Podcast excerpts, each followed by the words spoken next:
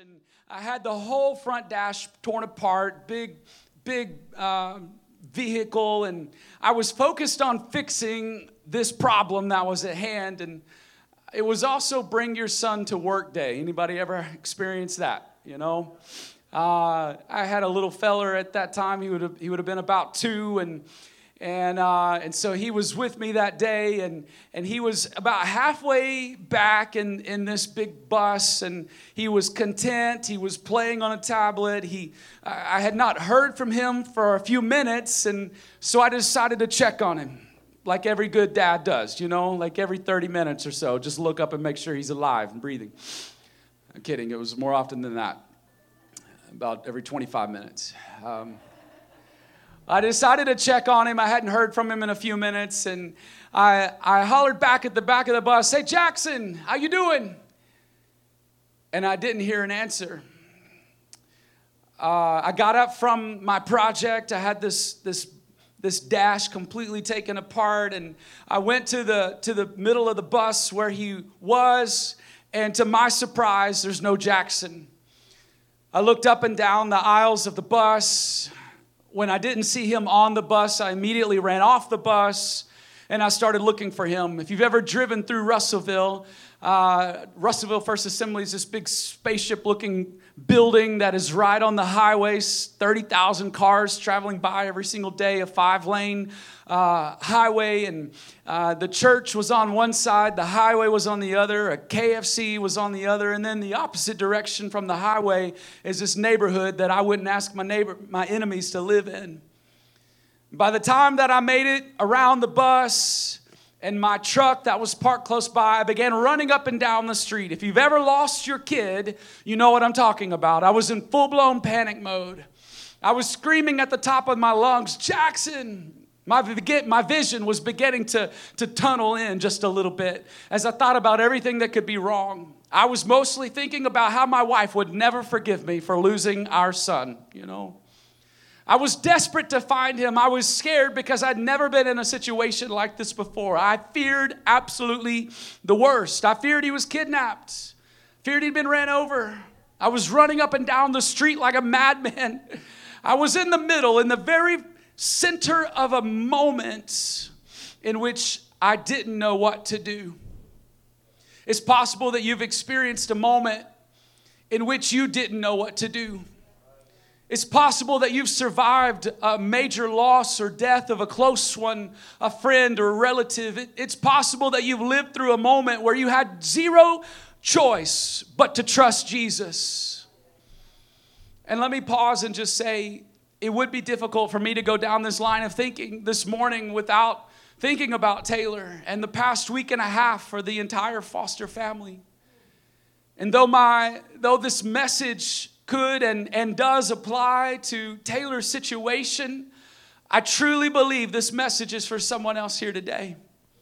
It's possible that you have not even faced your worst day yet. You will likely experience greater loss in your future. I don't want to be the bearer of bad news, but it's possible.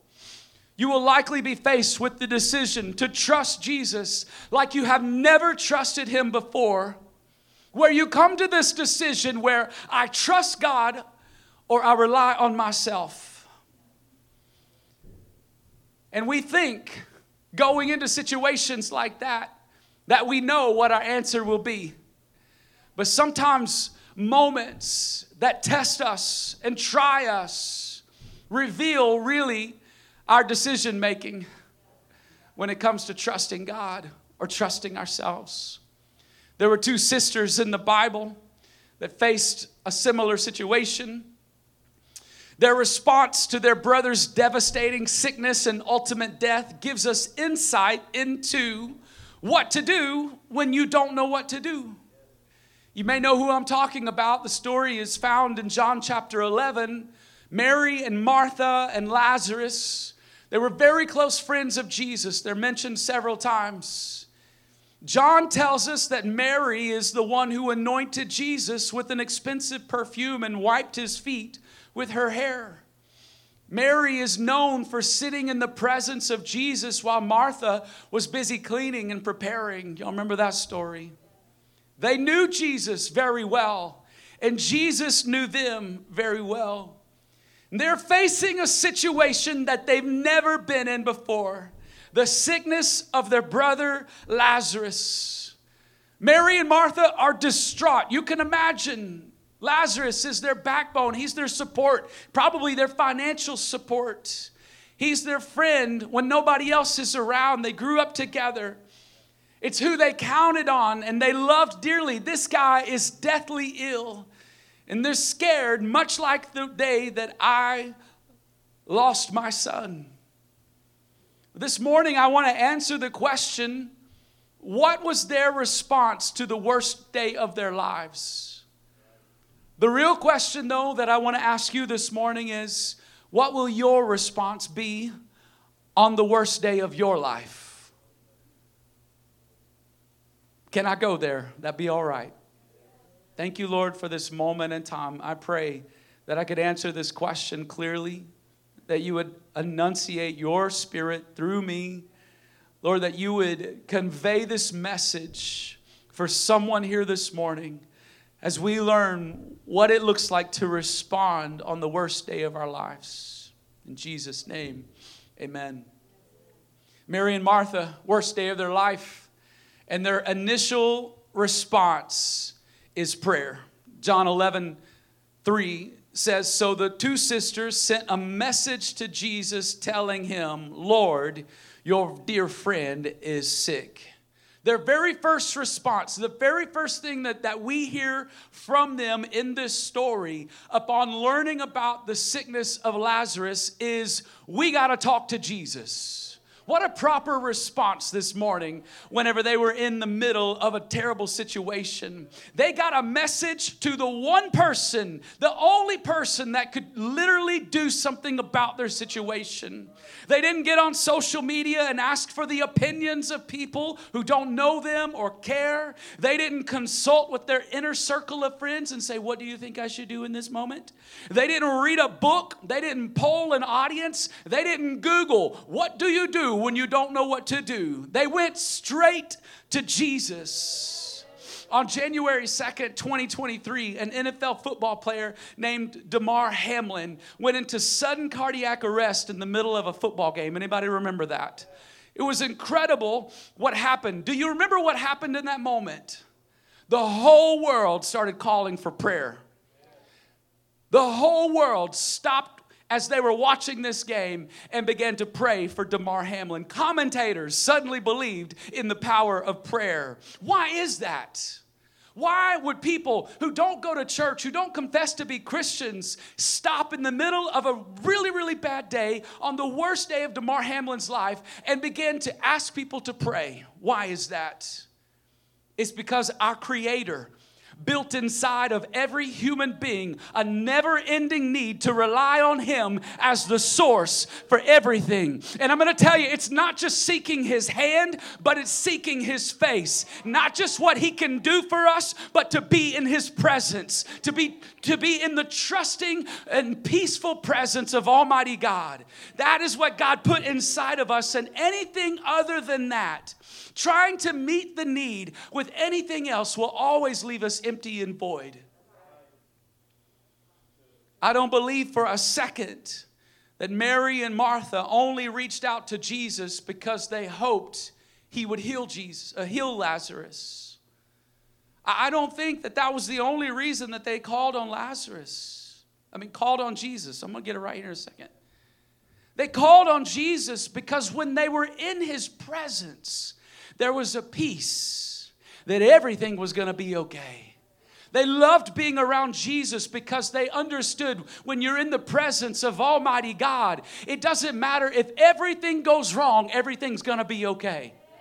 It wasn't them seeking Jesus because they needed a miracle. They needed His presence more than anything. They needed His peace and His guidance and His love and His, his uh, just uncontrollable love for them there was an understanding that Jesus held in his hands all power and all authority that had been given to him by his Father. They knew that Jesus would be in control of every out of control situation that they might bring to him. They recognized that Jesus literally was the answer. All my Sunday school nine year olds answering the question yes, this time you can say the answer is Jesus. they recognized he was the answer, he was the solution. There was comfort when he was in the room, there was an expectation that when they were in the presence of the Son of God, that everything was going to be okay. I want to challenge you this morning to realize that prayer is simply putting trust in God for your life. It doesn't require some magical, mythical amount of words or in the right order. It, at its very core, prayer is simply trusting God for what we cannot control ourselves. And I would dare say, there's nothing that we should try to control ourselves. You don't need the Holy Spirit to be a Christian. You need a Holy Spirit to go to Walmart. you know, you need the Holy Spirit to raise kids. You need the infilling and the power of the baptism of the Holy Spirit just to make it any day of the week. And that's simply what prayer is all about is trusting God understanding there's a need to rely on a greater power and a greater being than yourself. It's an awareness, listen, that without Him, we're not going to make it. So I want to challenge you when you don't know what to do. I know this seems simple and elementary, but you should pray. Secondly, I see in this story with Mary and Martha, they respond, and I'm challenging you to respond with a pause. That doesn't seem very fitting in the middle of my worst day. John chapter 11, verses 5 and 6, the Bible says So, although Jesus loved Martha, Mary, and Lazarus, he stayed where he was for two days. Oh, man. I just, if I were, if I were Mary and Martha, I would just I, there's probably something inside of me that would just want to rise up and say, Jesus, what are you thinking? I want you to notice that Jesus stayed where he was for two more days after receiving this message. They waited for Jesus to show up in their situation. They anticipated his response, they anticipated his arrival. And in the meantime, they paused. They didn't seek other solutions. They didn't look for other options to heal Lazarus. Their eyes were looking down the road for their friend Jesus, for him to appear in the distance because their hope was on him, even if they had to pause for a moment to see the healing. Their hearts waited in anticipation for the one who answers their questions, the one who is the solution to their problems. Waiting on God after praying again involves trust. Listen, we live in a very right now moment, right? I mean, I've heard it said all my life from the great evangelist, we, we're serving a, a, a an oven kind of God, a crock pot kind of God, living in a microwave world, you know? Like we want it right now, right then. That kind of trust isn't natural. You don't just wake up every single day saying, okay, Lord, today I will wait on you to show up in your sovereign way when and how you want it. That's not natural, is it? Somebody, come on, tell me the truth. It's a, a hope that the solution you can't see is still on the way. As the prophet Isaiah spoke, those that wait on the Lord will renew their strength. Let me, let me explain this waiting process, though, this pause. It's not just sitting on your rear end passing the time by. It's not just aimlessly looking off into the future and waiting for someone or something to arrive. This waiting is an action verb in a sense. It's an active anticipation that the Lord is going to show up. It's remembering that His ways are higher than ours. It's remembering that He's never lost a battle. It's remembering that God is always on time. He doesn't work the same way that we work. And when we try to put him in a box, let me tell you, that is the most dangerous thing that you can do for a God that was never designed to be in a box. He will bust your box wide open.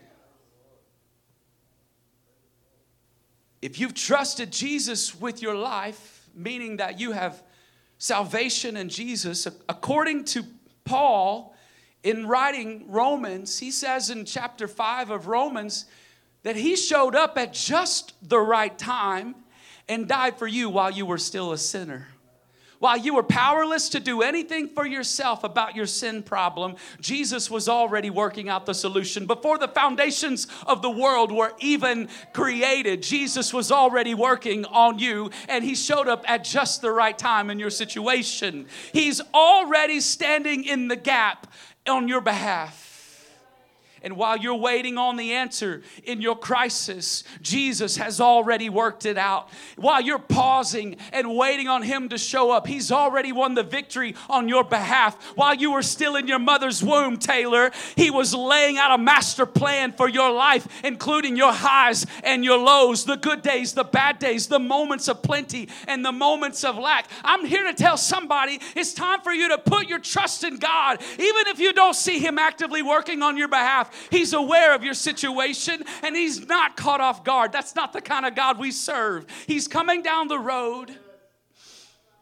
Life may not be going the way you planned it, but He's on His way with the solution if your trust is still completely and totally in Him.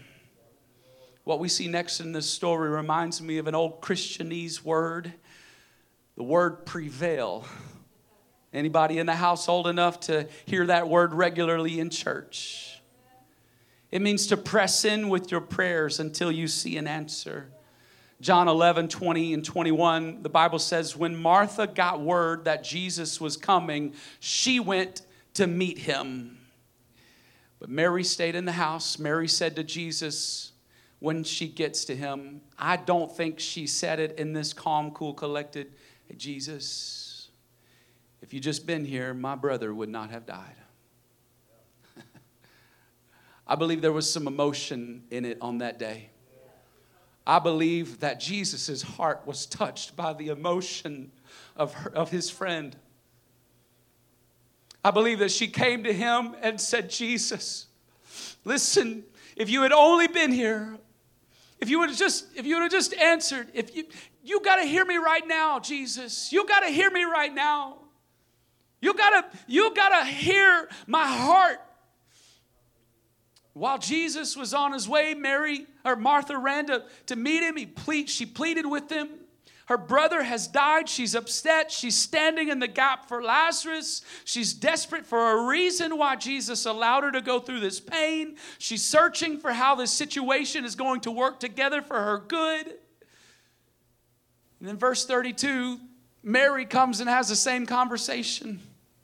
She pleads with Jesus. She's praying that there is another answer. She's questioning Jesus as to why he let this happen. Can I remind someone today that God is not afraid of your questions or your doubts? He's not scared by your uncertainty. And this is why. Because every quest to truly seek the truth ends in finding the truth about Jesus that he's still on the throne. He's still the beginning and the end. He's still the creator of the universe. He still has all power and authority in his hands. He can't fail. He can't lose. He still loves. He still cares. He still meets us at our point of need. Mary and Martha are still in pain in this moment. Do you know why I'm sharing this story from Mary and Martha's perspective? Let's just get real for a second. Because we can identify with them more than anybody else in this story. We can't identify with Jesus very well because, well, we're not Jesus. we're not God. We can't take on the perspective of Lazarus very well either because, well, in this story, in this moment, he's dead. More than likely, more than likely, I'll say it in here, no one has, uh, how can I say this, ever been dead before. It's possibility. That's why I said it's possibility. It's in verse 23. And I want you to get this because this is the real crux of this message. It's in verse 23 and the following verses that we realize that Mary and Martha and Lazarus' story is for God's glory. Jesus is working through the pain of their situation to reveal that he has ultimate authority even over death itself. He declares to them that he's the resurrection and the life. And when we learn to continue to trust God, even when his answer is different than we imagined, we have learned to prevail. Our pleading with Him turns to Him leading us in the direction that brings the most glory for Him. I want to declare it to somebody your story is for His glory. Somebody say it with me. My story is for His glory. Say it with me. My story is for His glory. My story is for His glory. Last year was one of the toughest years for the Andrews family. On January 5th, I found myself praying that God would save my mom. She had been in a serious car accident. It left her with a fractured sternum, three fractured ribs. She was in a ton of pain, punctured lung. I didn't have it on my calendar that day to make a hasty drive to the hospital two hours away. It was on that day I didn't anticipate the phone call that she had been hurt, but I prayed and I trusted God the whole way there. After understanding how the accident happened, I went and looked at the car. I began to understand that even if a couple of variables were different, I would have been preparing for my mom's funeral sermon that week instead of instead of church that week.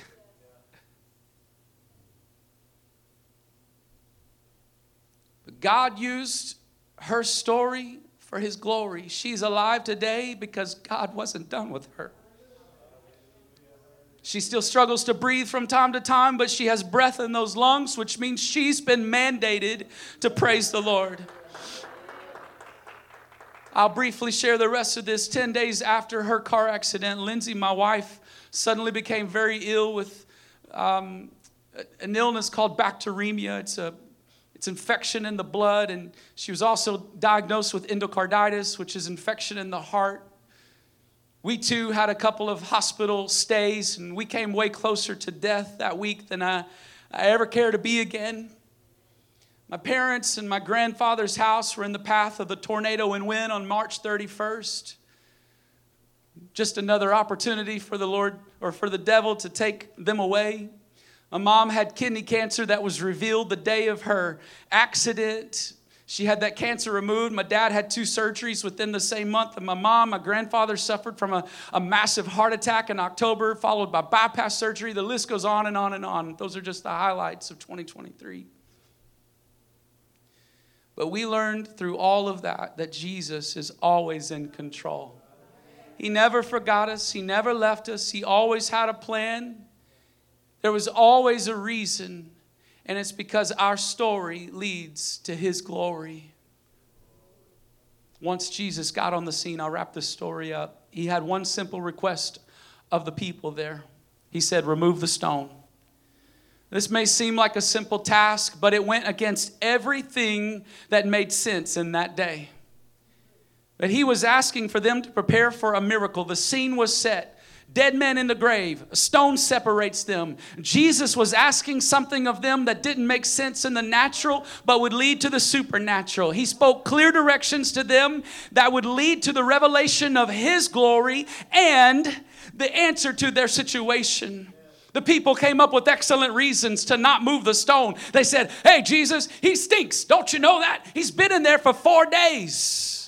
Jesus says, This is your preparation for a miracle. Move the stone so that I can move this mountain called death. And I'm just going to say this there's going to come a day amid your storm. God may speak to you and ask you to do something that doesn't make sense in the natural. There may be a part of your situation that leads to your obedience to trust Him differently. But I'm challenging you to trust Jesus as He leads you, even if it doesn't make sense.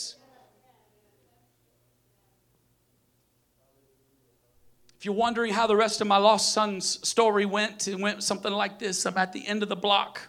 I'm screaming my head off. I can still see the, the, the, the stop sign at the corner of Boston and G Street. I'm praying that God would help me. I'm standing at that intersection right there, and I hear God's voice say, Go back to the bus. On my way there, I'm thinking, That's where I started, God. He's not there. I've already looked there. And just as I was stepping onto the bus, I looked to my left, and in my truck parked right next to the bus, in the passenger seat, my two year old son somehow got into my truck and was sitting in the passenger seat of my truck, just as content as all could be. I was relieved, obviously. Understatement. The conclusion of this story in John chapter 11, it ends abruptly, but if you go on and you read just a little bit learn more, you learn that this single miraculous act brought so much attention to Jesus that the religious leaders decided no more messing with Jesus. We're done. We just got to take him out. It was the tipping point. They'd had enough of Jesus and his miracles. He received a ton of recognition and glory in the middle of Mary and Martha's pain. And I just want to ask this morning will you allow God to use your story for his glory? Will you walk through your worst day completely trusting him for the outcome? When the day comes that you don't know what to do, will you pray and wait and pray some more and ultimately prepare for what God has for you? Will, will your unnatural trust in a supernatural God lead others around you to a relationship with God? Will will he still be glorified through your life, even if the outcome isn't what you planned? Will you allow your story to make Jesus famous? Your story for His glory. I want you to stand with me, if you will, for just a moment. If there's somebody who wants to play, if not, we'll just have this moment in silence.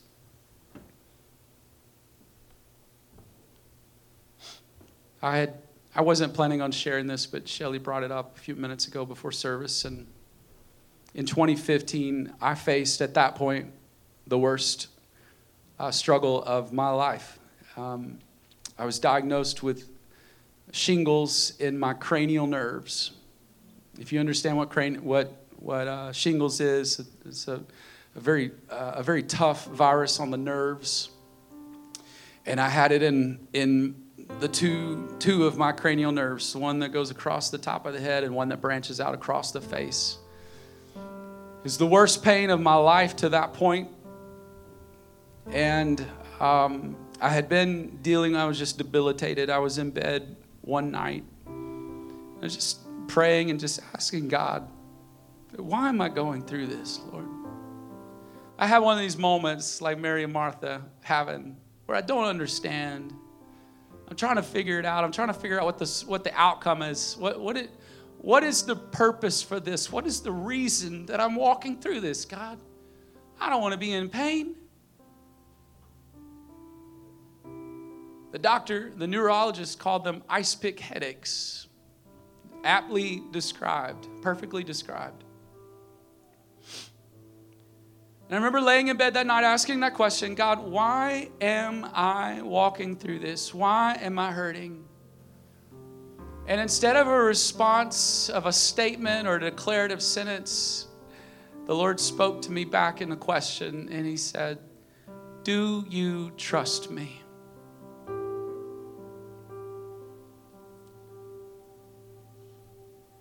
That night was a defining moment in my life. Nine years ago this month, a defining moment in my life where I learned how to trust God like I had never in my life trusted Him. And every day since, I have put an uncanny amount of trust in His life. It's the kind of trust that allows me to be here preaching when I don't know what's going on with my wife at home. So I'm going to ask you, I want you to close your eyes, if you will, just for a moment. And I'm going to ask for your faith to rise up in, in just a moment. I'm going to ask the Holy Spirit to just sweep down in this place and just do something that only He can do. But if you're here today and you want to be able to trust God like you have never trusted Him before, where your immediate response to the worst day of your life is to pray, to pause, and prevail and ultimately praise, If that's you, I just want you to get out of your seat. I want you to come to this altar. If you if you are even if you've made this declaration before, but you're saying at this moment, Lord, I just want to one more time reconfirm I trust in you. I trust in you, God. Would you just get out of your seat and would you just come and would you just make this place an altar where you sacrifice your preferences, where you sacrifice your, your, your unwillingness to trust Him, maybe where you sacrifice your own desires to control the situation yourself, maybe where you lay down at this altar, you sacrifice your future and your will and, and what you want to happen in your life, and where you say, God, as Abraham did with Isaac, laid on the altar, prepared to sacrifice him because the Lord spoke to him out of obedience. He was willing to put the knife to his son.